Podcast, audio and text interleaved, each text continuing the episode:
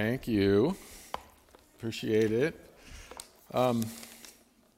This is interesting because this is the first time I've taught. This is the first time I've taught back-to-back sermons, and it's challenging because you got to prepare. Bam, bam.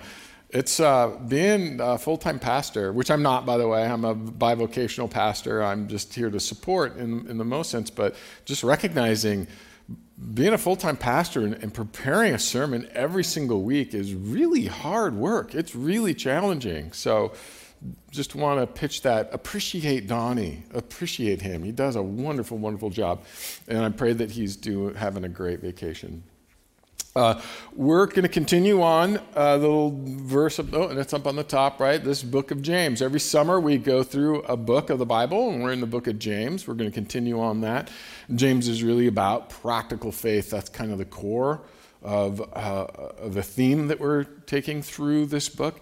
And I'm going to just kind of do a little bit of review from last week to start, just kind of recall a couple of things because really last week and this week are fairly tied together in a sense. But last week we talked about how James is really concerned with justice and hypocrisy, and he's writing to Jewish Christians all over the nation, right? He's writing to Jewish Christians, and he wants to highlight issues of justice and issues of hypocrisy. And this is really anchored in faith. He offers us some solutions to that.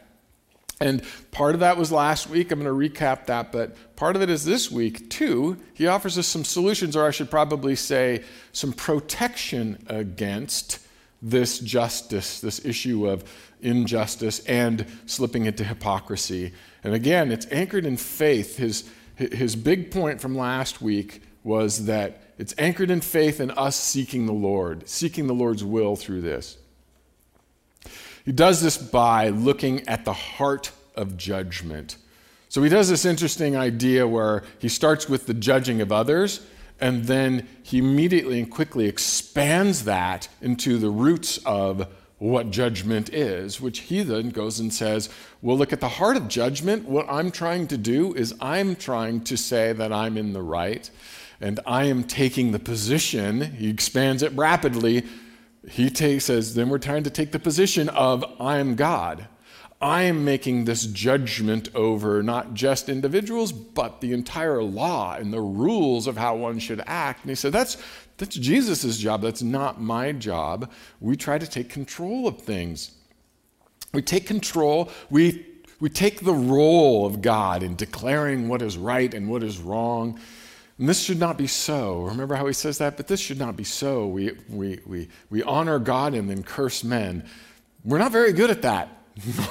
We're not very good at that, so we need to be careful. There's the quote that from last week that I really liked.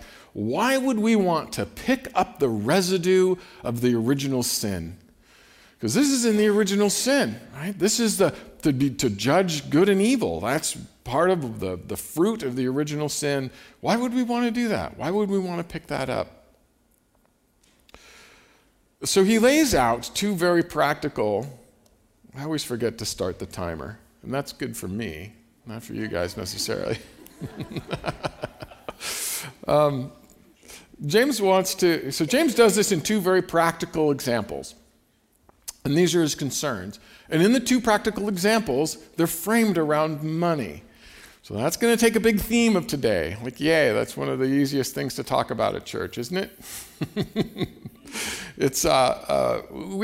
Donnie did a series earlier this summer called Rival Gods. In Rival Gods, he focuses on what is called the unholy trinity, which is money, sex, and power. So go back and review those. They're really pretty good. Recap a little bit on the money side, but this is one of the most difficult subjects to talk about in church for sure. And James really frames these two practical things around money. And first, he offers us the solution, which we talked about last time in James chapter 4, verse 13, right? He says, verse 15, instead you ought to say, if the Lord wills. I'm going to go and I'm going to do business in these towns. I'm going to make, and he says, well, we should stop there and we should say, if the Lord wills it, because what are we doing? well, I'm in charge. God's not in charge. He says, stop. So there's the first, there's the practical solution. And then he presents what the alternative to this is, which is today's sermon. It's going to be a little bit more challenging, we should say. He basically shows, what does this look like? And we're going to read verse chapter 5. So this tips into chapter 5, verse 1 through 6. So he asks, what is the Lord's will? And to do otherwise is self-worship. If I continue reading that, he says, we should ask, if the Lord wills, we will live and do this or that. As it is, you boast in your arrogance. All such boasting is evil. What this is pointing to, the interesting thing is that word boasting there, the word boasting can be translated as worship. That's why I called it self-worship. When we're boasting, we're saying, hey, look at how well I'm doing. Look at the business I have. Look at my investments. We're boasting, and that term, worship. We're worshiping. Such worship is evil. Then the alternative to this is what we're going to cover. Again, James puts the vehicle of money into use. So let's read a couple of the examples. And why I want to put these together is I think that they're put together in the way that James is thinking. And the reason I say that is because they both begin with the same term, come now. It says there, right, when you read through the scripture there, it says, verse 13, come now, you who say today or tomorrow I'm going to go to such and such town. And then chapter 5 begins with, come now, you rich. And this term, come now, the Greek is agnon, which literally translates as go to now. Okay, well, that's a weird term. But it's kind of like saying, hey, look here. Now look here is what it's a very aggressive, authoritative term that he's using. Now look here. So he gives us this piece of wisdom, and then he says, look here. This is how you're acting. Look here. So I'm going to read verse 13 to the end of chapter 4, and then we'll read chapter 5. And I'm going to do this because I did bring my glasses.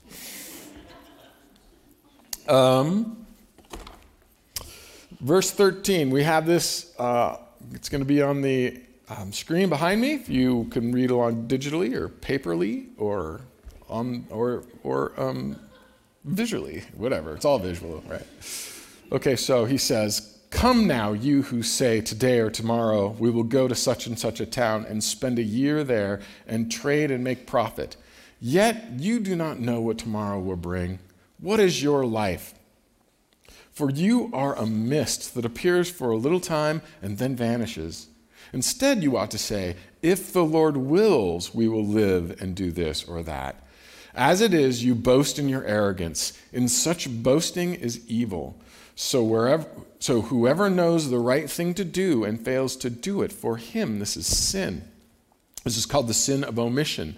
You know the right thing to do, but I'm just going to sit on my hands. This is the sin of omission versus the sin of commission, which is, I know this is the wrong thing to do, but I'm going to do it anyways. I'm actively sinning versus inactively sinning. There's still sin. And that's what James is saying. Hey, you know this, and to not do this is sin. But this is the key to this whole section, I think. That's why I wanted to review it.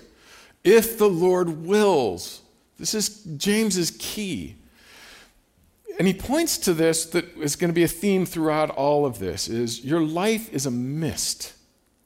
You're not in the control seat. Dial back your judgmental heart.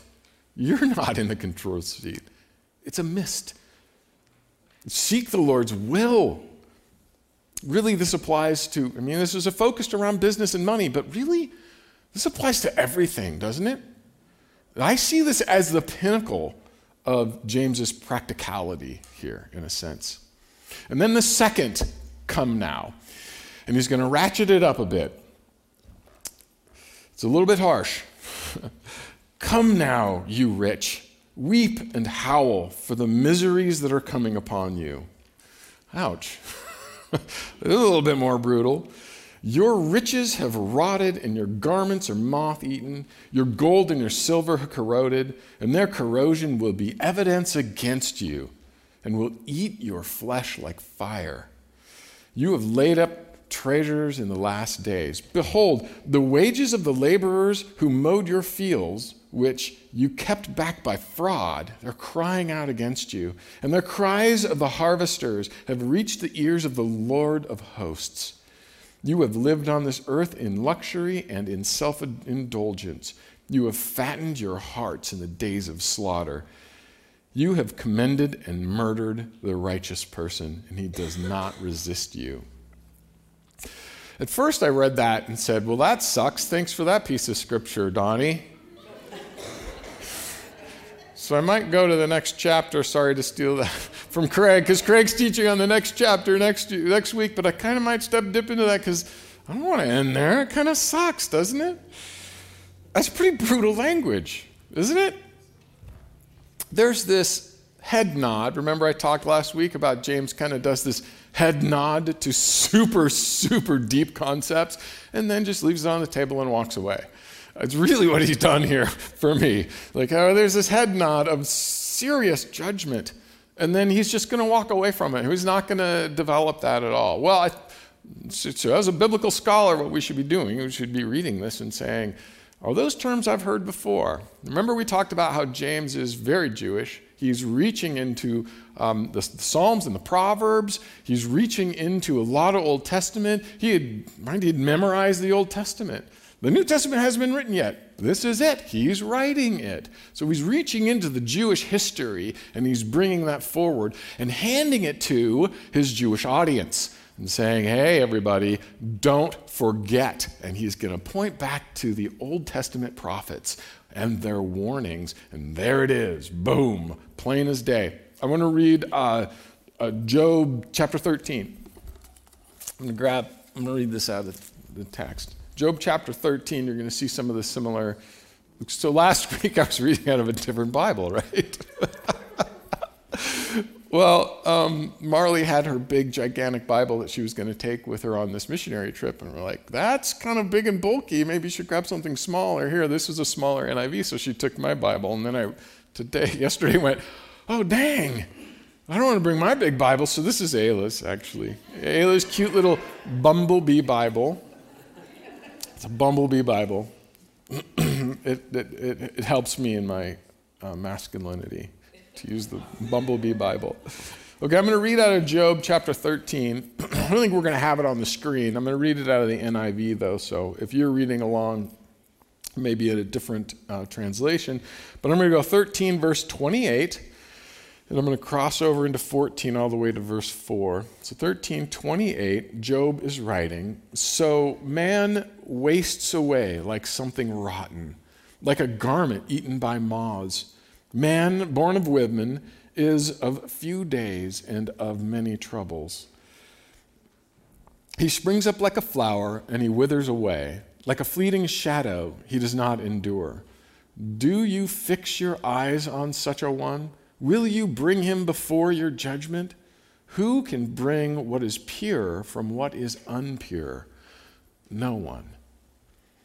So you see some of the same theme. We're a mist. It's a mist. Who can make pure from what is unpure? No one. Well, someone can. I want to also buttress that with Isaiah chapter 30, because here's the hope. Here's Isaiah writing about the hope of Israel. And I think that we see similar language. We see similar language about the days of slaughter. I'm going to just read the first verse of chapter 30, and then I'm going to jump to verse 18 and read through 25. So Isaiah verse 30. I want to start here because all prophecy starts here, right? And I think we should start there as well, which is Isaiah writing, woe to you, obstinate children, declares the Lord, to those who carry out plans that are not mine, forming an alliance but not with my spirit, and they're heaping sin upon sin.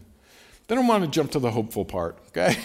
Which is verse 18. You run down to verse 18. Yet The Lord longs to be gracious to you. He rises to show you compassion. For the Lord is a God of justice, blessing all who wait for him.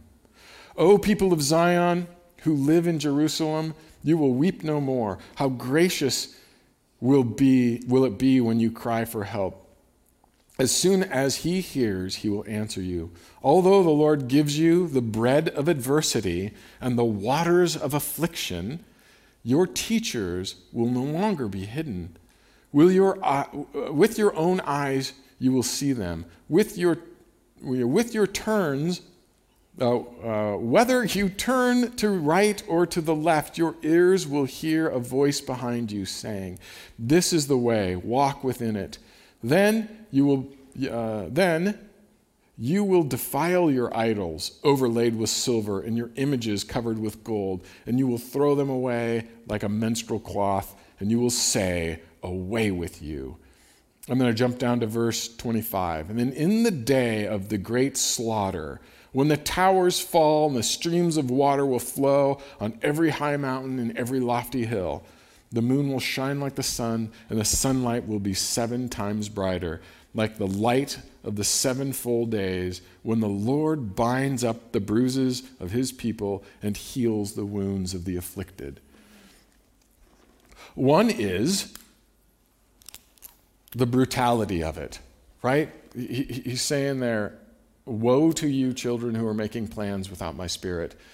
But I think it's important to always finish the book of Isaiah, which is always this glorious, but we're going to come back, and there's promises of healing, there's promises of just holiness, of redemption. Again, this is extreme language. James is sticking this in here from the Old Testament. Extreme language, also tying together that idea of brevity. The brevity of the world, the effervescence of the world, right? Your life is a mist. It appears for a little time and then vanishes. And we hear that echo from Job. We see that in Isaiah. We see that all through the Bible. And that's a huge part of this. When we take control of things, we think that it's so now, it's so, we said last week, so tangible, so easy to grab a hold of. And Scripture keeps telling us, oh, but it's a mist. Oh, but it's a mist. Oh, but it's temporary. It corrodes. We're stuck in this human condition of being, existing right now, and the tangibility of those joys, those pleasures, those temptations, and the image that Isaiah is painting up what we are going to become, the being and the becoming. That's part of the human condition that we're wrestling with through all of this. The corrosion of wealth, the corrosion of the world, the corrosion of our flesh as we age. The result of us being our own gods of our own lives. That's what we get. That's what we're promised there. This really is the answer to the age-old question, why do the unrighteous prosper? Why do the unrighteous? Bothers me too, and that's been asked over and over again. Job asked it over and over again. It's all through Scripture. Well, here's kind of the answer to that. Well, because they're rewarded something that corrodes. They're rewarded something that is a mist. Our promise is the next life, and this is so small. It's temporary. Even so, for some reason, we keep falling to the slavery of these idols. It's not fulfilling. In a sense, it's not fulfilling to the true human needs. It's not fulfilling. It's temporary. Now, here's the faith in action, right? This is what James wants to talk about, faith in action. But this is the opposite of the faith in action, right? This is faith in myself. This is faith in that I can control things. This is the sin is the witness against faith. The faith isn't in the Lord. The faith is in the world. The faith is in me and my ability. All these practical examples root from us acting as God. pointing back to the last section. Not seeking for God's guidance. That's sin of omission.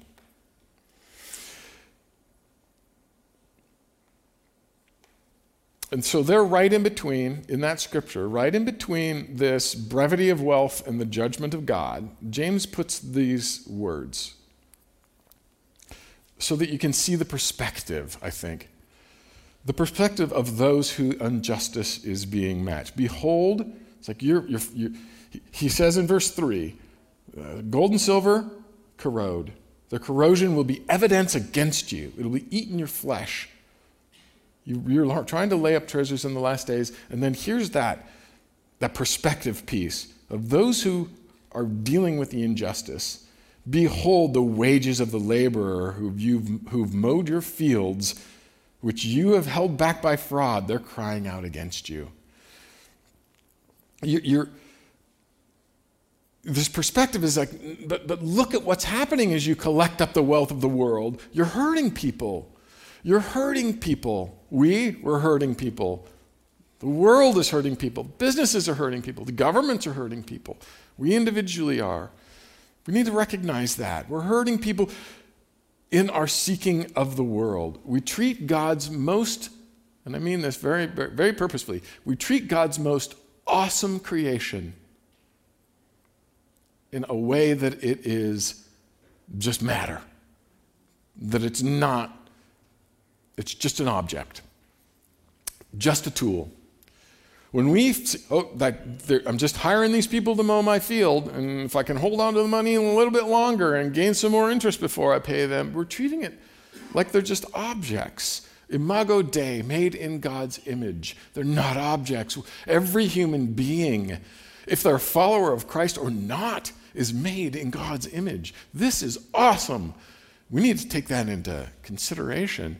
There's echoes there of Genesis chapter 19, Sodom and Gomorrah. The injustice of Sodom and Gomorrah cries out to the Lord, and this is why he destroys Sodom and Gomorrah.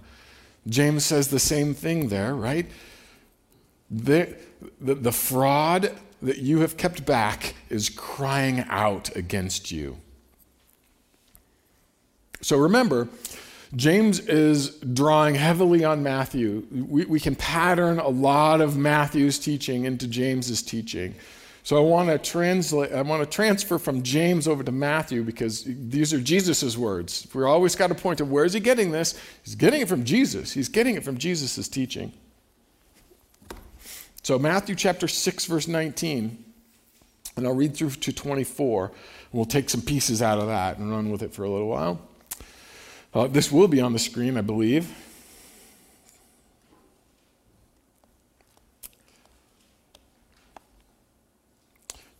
Matthew chapter 6, verse 19, Jesus teaches, "Do not lay up for yourself treasures on earth, where moth and rust destroy, and where thieves break in and steal, but lay up for yourself treasures in heaven, where neither moth nor rust destroy, and where thieves do not break in and steal.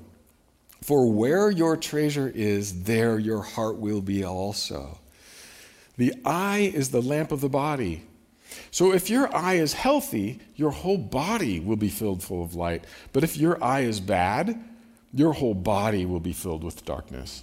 If then the light in you is darkness, how great is your darkness? No one can serve two masters. For either he will hate the one and love the other, or he will be devoted to the one and despise the other. You cannot serve God and money." This word there, money, the direct word is mammon. That's the word in Greek. Mammon. Has anybody heard the word mammon before? Wow, what such biblically educated people. Good job. So mammon, in a sense here, we kind of see, Jesus is personifying money. Because he says, you can't serve God and mammon. He's personifying, well, I'm serving God, well, which is an idol, right? Mammon, this money and serving is an idol, but when he personifies it, in a sense, he starts making it into a living idol, almost something that draws us away and is active in drawing us away. This personification of riches ends up having a deep history in the church. I'm going to put up a drawing here. It might be a little disturbing to some, but this is from Frederick Watts, 1885. He drew a picture of Mammon. When Mammon gets so personified, did I not do that yet? Stop. I'm not there yet. Mammon. Mammon.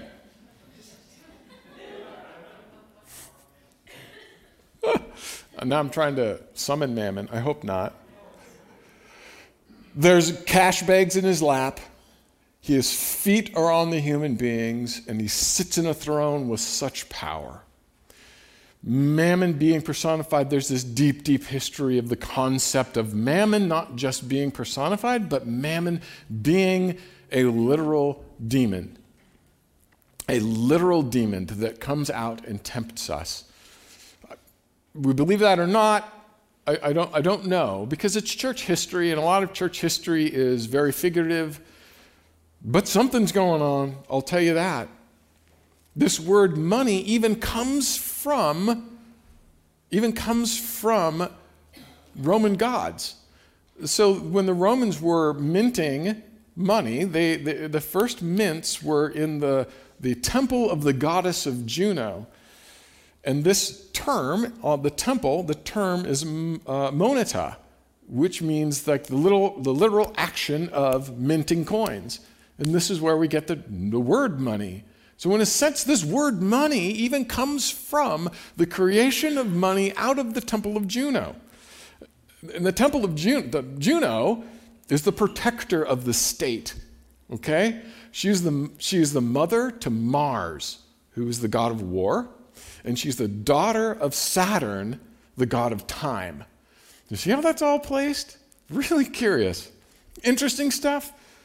What does it mean? I don't know. But at the foundation of this, look, it's worshiping an idol. No wonder these ideas become personified as a demon. No wonder they do. It sure makes sense, doesn't it? I want to point back to the scripture, verse 22 in Matthew 6. The eye of the lamp of the body. The eye of the lamp of the body. There's an interesting little interlude into this. Jesus is talking about where you store up your treasures, and you can't serve God and money at the same time. But he sticks that thing in there about the eye of the lamp is the body. If your eye is healthy, your whole body is full of light.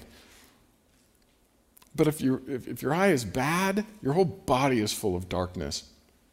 This point of, it's perspective, right? It's what am I seeing? We all have a perspective. We all come to everything looking through a set of glasses, which sometimes they're genetic pieces, sometimes they're family pieces. How was I raised? They're cultural pieces. It's what am I influencing myself with? What books am I reading? What movies am I watching? This shades our glasses and our perspective. When Jesus says, I'm looking through light, and I'm filled with light, or I'm looking, and my eye is bad, it is filled with darkness. Seek first the kingdom, is also in chapter 6 of Matthew. Seek first the kingdom, and all these things will be given to you. If my eye is clear, and I am seeking the kingdom, it's going to be handed to me in the way that's healthy for me. But if I am seeing through a jaded lens, it's going to taint everything I see and everything I do. It is jaundice. You know what I mean by that? Jaundice is the color, right? My liver isn't working. It isn't cleaning out my system. It comes to my skin. It's this yellowish. It's a color. I'm jaundice. Everything I see and everything I do is going to take on this shade. We want an eye that is clear because it's seeking the kingdom of God. So with all of that in the background, it sure seems like money is evil, doesn't it? We even see it in 1 Timothy, right? Paul writes to 1 Timothy. We don't need to put this on the board. I'm just going to read 1 Timothy chapter 6, verse 10, for the love of money is the root of all kinds of evil. It is through this craving that some have wandered away from the faith and pierced themselves with many pangs. Money sure seems evil, doesn't it? Well, let's talk about that. Well, first, confession time.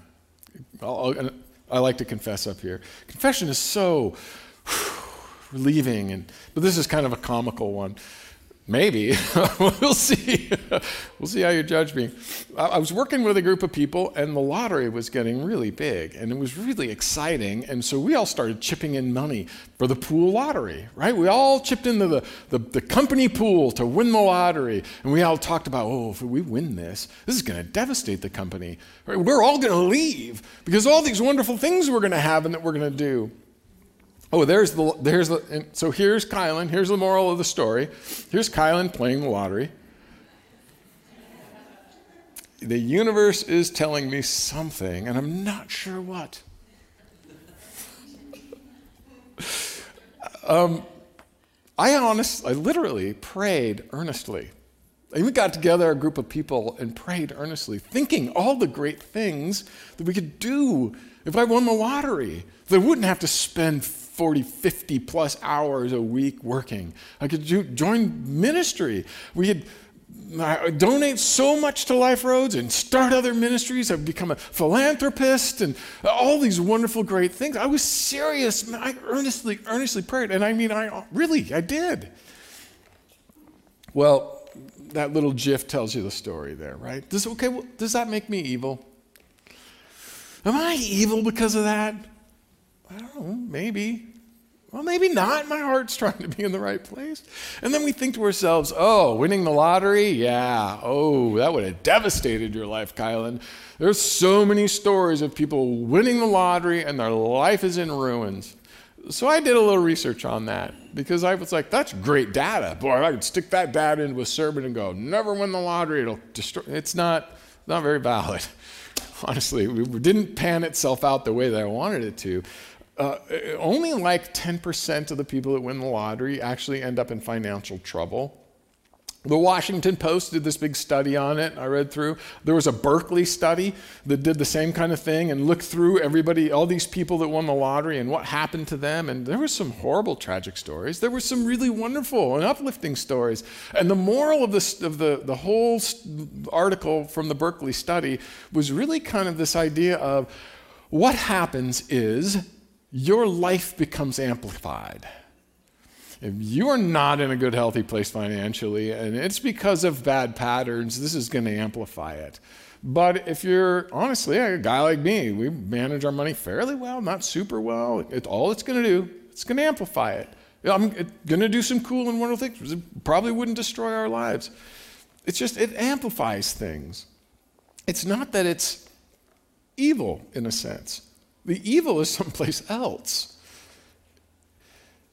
The problem really comes is when we equate it to happiness. That's where the problem starts really coming in. Okay, all this money and I'm going to be so free and so happy. No, you're not. In fact, it's going to bring new stresses. And your life's going to be pretty much the same kind of stuff. It's just going to be maybe a little bit financially amplified. We need to be careful with that. Without scrutiny of this, money is recognized as the medium of exchange for everything. Not just for goods, but everything. It becomes the exchange for, well, life. I mean, there's the story about Ford Motor Company. And Ford Motor Company realized the Pinto would explode if you rear-ended it, right? They did this entire analysis on how often they think it would happen, what the court cases were going to be, and what they were going to cost to pay people off who died, and decided to recall the Pinto was more money than to take on these legal fees. Okay, that's equating life and money. Wrong direction. A little bit of the philosophy of money. What is money? What is it? We talk about it a lot.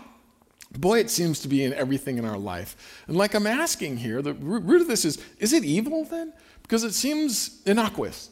It seems totally, it's inanimate. It's not something that's alive. Especially now that I have this joke. It's like I never even see a dollar. I go in, I put in my labor, they transfer this magical number to my bank, I walk up, I show them a piece of plasticky thing, they transfer to me a candy bar. What's going on there? It is the weirdest thing in the world, isn't it? We don't even need a piece of plastic anymore. I grab my phone, and it just does this magical field. Boof, boof, boof, and ding, hey, candy bar. It's not real. It's totally ethereal. What is going on?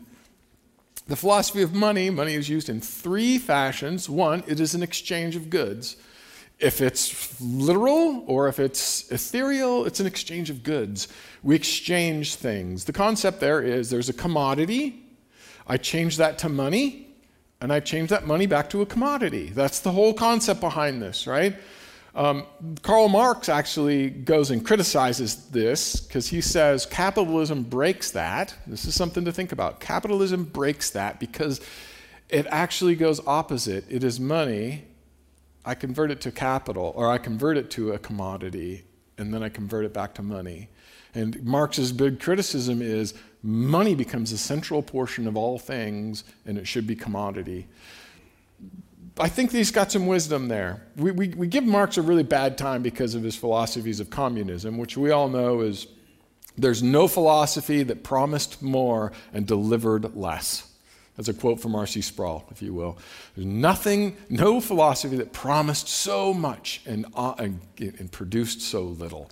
As a matter of fact, it's been insanely damaging. So we rip on Marx for that, but it comes out of this kind of concern. He's looking at things going, money's the central thing, and it shouldn't be. It shouldn't be capital and money. It should be commodity. The second portion of what is money, it's a unit of account. How do we account for things? The whole concept there of commodity, exchange to money, back to commodity, probably isn't actually valid. We go and we dig back into the archives of anthropology. Back about 2100 BC is where we see some of the first stories being written. So they're chiseling into rock stories. One of the oldest is the Epic of Gilgamesh. Some time ago I did a teaching on that, which is you can go and look up. But prior to the Epic of Gilgamesh, they're all records of debt. They're all records of who owes who whom. So most anthropologists think that the development of money came out of accounting for debt, not commodity exchange. Boy, that kind of changes the vision of it, doesn't it? And the third portion of this is value. It is a way to equate value of things. This is valuable, that, you know, oh, that's worth $5, this is worth this much, this is worth $100. But I got to, like, really? I don't think that's worth nothing to me. But it's worth thousands of dollars to somebody else. So what does that even mean? There's this famous saying from a Roman philosopher, Publius, and he said, everything is worth that which its buyer will pay for it. Which is true, which is funny, too. Which means it's worth, well, that's variable, isn't it? It really kind of throws money into this weird place. So again, the problem really becomes when we measure worth that's a utilitarian worth with money when it isn't. When we're measuring time, we're measuring injury, we're measuring life. These cannot be equated to money, but yet we do. And again, to give Marx some credit, it becomes our primary motive then. If we start equating all these things to money, like Marx is saying, then that's where my motive gets driven to. There's positive things about money. Adam Smith's Wealth of Nations said, hey, look, there's good things in this, right? I've got some corn, and his exact example was, I bake some bread, and you brewed some beer, and I would like some beer, and you would like some bread, and there's a nice exchange, and we're all happy. These are good things. So there are good things about this. And if I hold on to my bread until you're done brewing your beer and it gets moldy, then that exchange doesn't take place. So the portion of money in between that is valuable. Many monasteries and many, like John Wesley even says, look, there's good things that are produced from this. Hard work is valuable. So it's probably seen better. So money is probably seen better as a balance. How do we balance this stuff?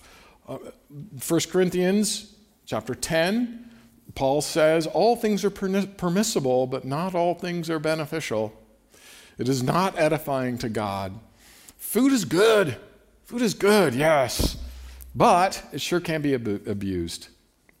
We can go in the wrong direction. Sex is good, but boy, has it been abused. Leadership is necessary. Humans need leadership, but it has been horribly abused over the years. Church leadership is good, but it's been abused. All creation is intended for good and to glorify God, but it is corrupted. And that's what we end up seeing there. And, you know, we take a step, I want to just take a step back from that all and go, look how brilliant the year of Jubilee is. When I was studying through this, this came to my mind and I was like, oh my goodness, is God brilliant.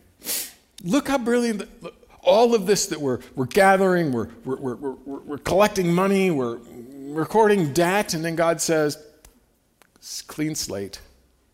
Clean slate, everybody. Start over. Every 7 years, clean slate. Debts are cleared. I mean, it brings the value down to our senses. Ground zero, no generational baggage. It's a reminder of where our sustenance comes from. It's a reminder of the origins of our sustenance. Alfred Edersheim is a guy, I've got some of his books. He's from the 1800s. He was a Jewish convert, and he writes a lot of history of how the Jews would read the Old Testament. And here he had a great quote when I was studying through him. To the secular, nothing is spiritual. And to the spiritual, nothing is secular. You know, look at this balance. There's no servant that can serve two masters. Without Christ, we can do nothing. Remember Jesus' teaching in Matthew 16? He's asked, it's a story of the rich young ruler, and he says, give away everything. The rich young ruler comes and he says, how do I have salvation? And he says, we'll give away everything. This is specifically to the rich young ruler, and he walks away sad. And Jesus says, I tell you, it is easier for a camel to go through the eye of a needle than for a rich person to enter the kingdom of God. Well, that's disappointing. So the disciples heard this, and they were greatly astonished. Well, who could be saved? I'd be asking that too. And Jesus looked at him and said, with man, this is impossible. With God, all things are possible. I want to bring that all the way back. Without Christ, I can do nothing. I don't want to emphasize that. Without Christ, I can do nothing. I mean, I can do a lot of stuff, but it burns away. It's worthless. It's meaningless. It's a mist. John chapter 15, verse 5 through 8. I want to read it. I'm probably going to go long, but I want to read because John 15 needs to be coupled in James. Really need to know John 15 to live out James well. James, I've had a buddy say, James will wreck you if you don't have John 15. Because James is saying, this is how faith is acted out upon, but it has to be anchored in Christ. Has to be anchored in Christ. Chapter 15, the vine and the branches. Chapter 15, verse 5. I am the vine, you are the branches. If a man remains in me and I in him, he will bear much fruit. Apart from me, you can do nothing. If anyone does not remain in me, he is like a branch that is thrown away and withers. Such branches are picked up and thrown into the fire and burned. If you remain in me and my words remain in you, ask whatever you wish and it will be given to you. This is to my Father's glory and that you bear much fruit, showing yourself to be my disciples. There's the balance. You have to have a fulcrum to make a balance. John 15 is that fulcrum for me. Abide in him. An unbalanced tool is not a very valuable tool. It makes everything rotten. It makes the church rotten.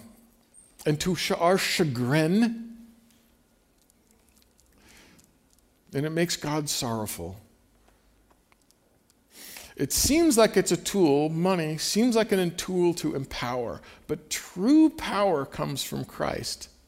Monetary power is a counterfeit to true human purpose and meaning. Remember the perspective? Is my perspective from God's eye or from Mammon's eye?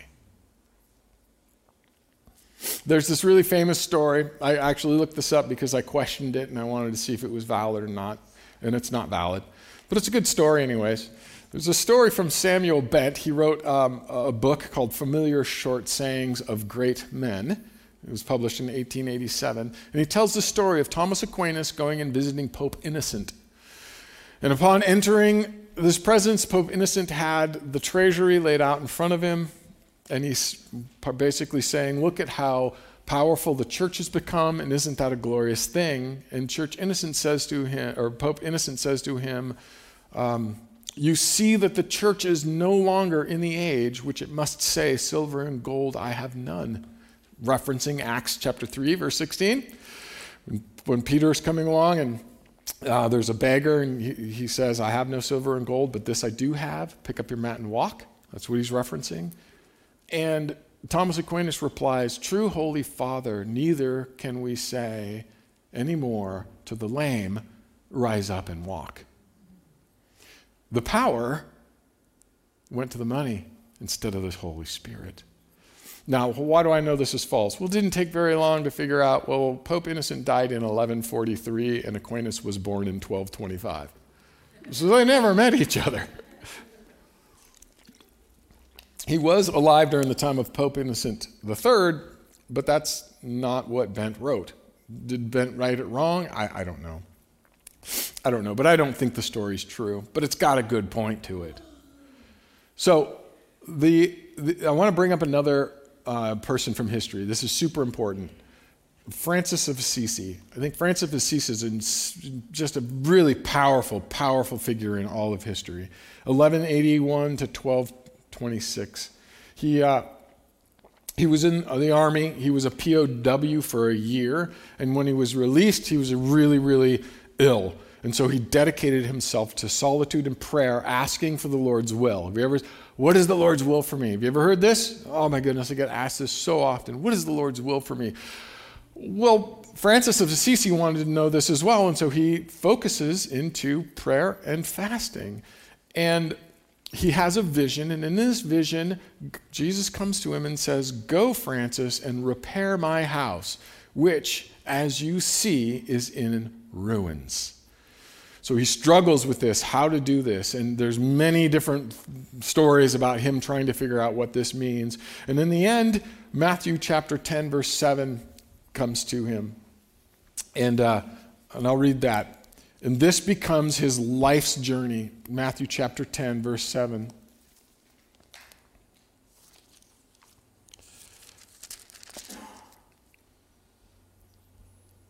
As you go, this is Jesus talking to the disciples, as you go to preach this message, the kingdom of heaven is near. Heal the sick, raise the dead, cleanse those who have leprosy, drive out demons. Freely you have received, freely give. Do not take along with you gold or silver or copper in your belts. Take no bag for this journey or extra tunic or sandals or staff, for the worker is worth his keep. And this becomes his life's journey. He starts a group called the Franciscan monks. And they take the concept of the monastery and they say, we shouldn't be isolated, we're supposed to wander. And they become the friars. And they start becoming these wandering monks, walking around in poverty. All that they live off is what's given to them. And they're preaching the good news.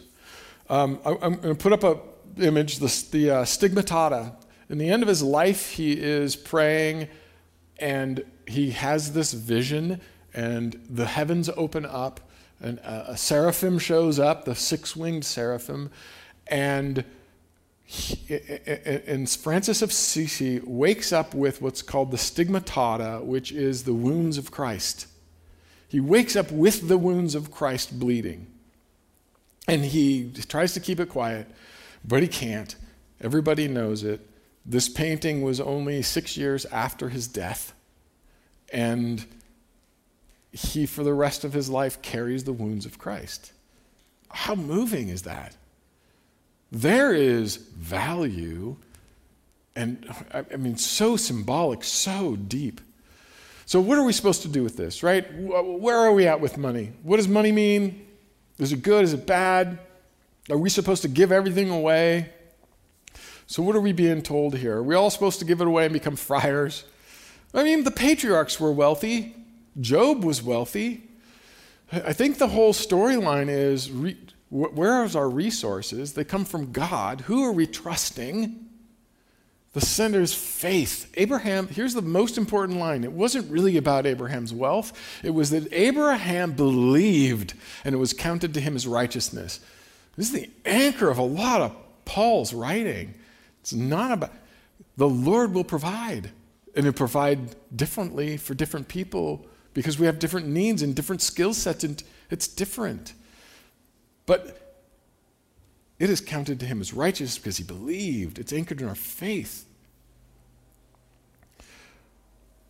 If you point back to the sermons that Donnie gave a little while ago about the three unholy Trinity. He tells a story about the shrewd servant, right?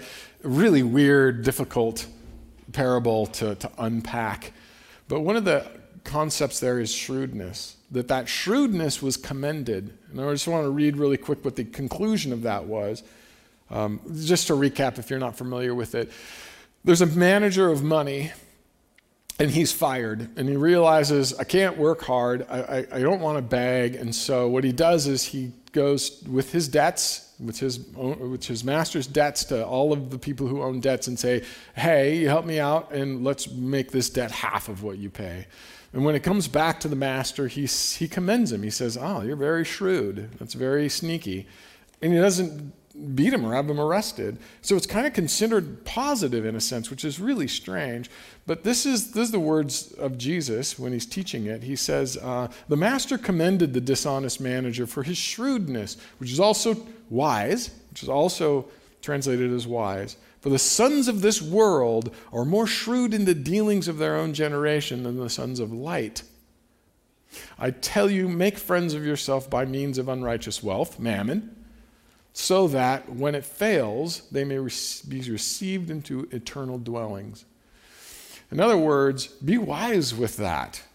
Be shrewd. Be wise. You can use these things for the good of the kingdom. Don't worship them. Really difficult and weird set of verses, but it's kind of pointing to, like, this isn't evil. It is innocuous, but use it for wisdom. Don't start worshiping it. So to dip into next week's sermon, James chapter 5, verse 7, I want to say there's the two lessons to walk away with, the two practical pieces from these. One, seek the Lord in all things, as if nothing else matters. Seek the Lord in all things. And then two, from James chapter 5, verse 7, be patient. Wait on the Lord. Seek him in all things and be patient. We get so impatient sometimes. James chapter 5, verse 7, he says, be patient, therefore, brothers, until the coming of the Lord. See how the farmer waits for the precious fruits of the earth. Be patient about it until it receives the earth and the late rains. You also be patient. Establish your hearts, for the coming of the Lord, it is at hand. It comes off of that very prophetic series of fattening your hearts for slaughter. Is that where you're going? Or are you praying, seeking the Lord, and being patient? There's a curse on our culture, and it's the tyranny of the urgent. It's so hard to be patient. It's so hard to wait. It is a conspiracy. There's a conspiracy to distract us. I don't want to get too serious and vivid into this, but if I grab that concept of the mammon, there's a conspiracy. I'm not much of a conspiracy theorist, okay? Anybody out there who talks to me about this stuff, I usually try to squash them because our imaginations can get out of control. But if there's a conspiracy that I really do believe in, it is a conspiracy of Satan. He hides himself. He wants us to not think he's even there.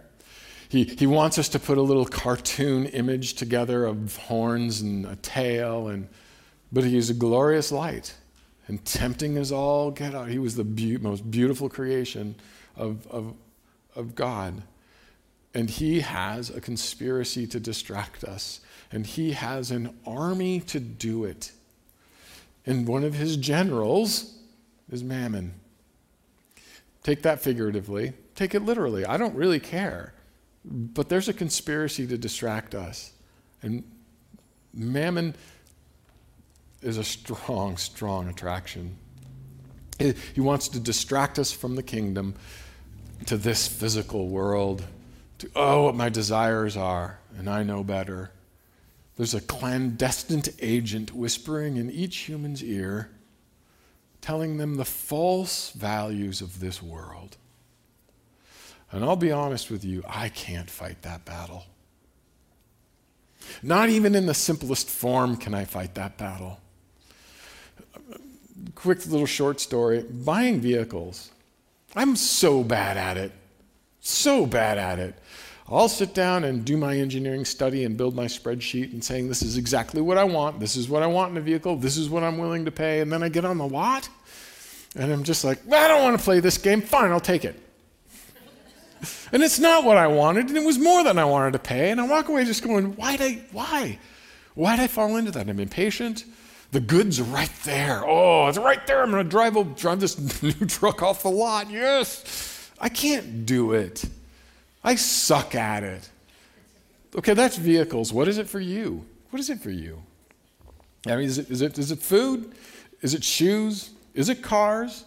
Is it movies? Is it... I mean, I could go on and on. What is it? What is it for you that you just, I don't have that control. I don't have that control. With man, it is impossible, but with God, all things are possible. The desire is at the core. I have to desire what God desires. And that takes prayer. That takes focus. That's faith being acted out. That's what James is talking about. Seek first the kingdom of God. Protect yourself from judgment. Protect yourself from these desires of injustice by seeking the Lord. I want to finish with Proverbs 30.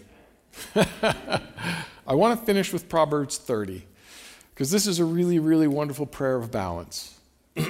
And I'll end up praying over it as well. But Proverbs 30, verse 7 through 9. I do think we have that for the board, yeah? We have that for the board. Verse 30, 7 through 9. 2 things I ask of you. Deny them not to me before I die. Remove from me falsehood and lying. Give me neither poverty nor riches. Feed me with the food that is needful to me, lest I be full and I deny you and say, who is the Lord? Or lest I be poor and I steal and I profane the name of my God. That is an excellent prayer for balance. And if I'm able to pray that, don't give me riches. If I'm praying that instead of, help me win the lottery, Lord, then my heart's in the right place. Give me what I need, Lord. Let's finish that in prayer. That is what I ask, Lord. Give us all exactly what I need, what we need. Give us that balance that our hearts seek you. Help us understand exactly what your heart is for us. That what is worldly is ethereal, and what is eternal is from you. Bring our hearts there, Lord, that our faith is acted out in such a way that it opens eyes, like Francis of Assisi, that it changes the world, that we might walk around with the scars of Christ. It doesn't even need to be literal, but I walk around forever with the scars of Christ in my heart, such that everything I do, everything we do as a church, everything we do as a capital C church, is carrying around the wounds of Christ, such that we are your tools of healing, your tools of unifying, your tools for eternity. In your name, Lord, amen.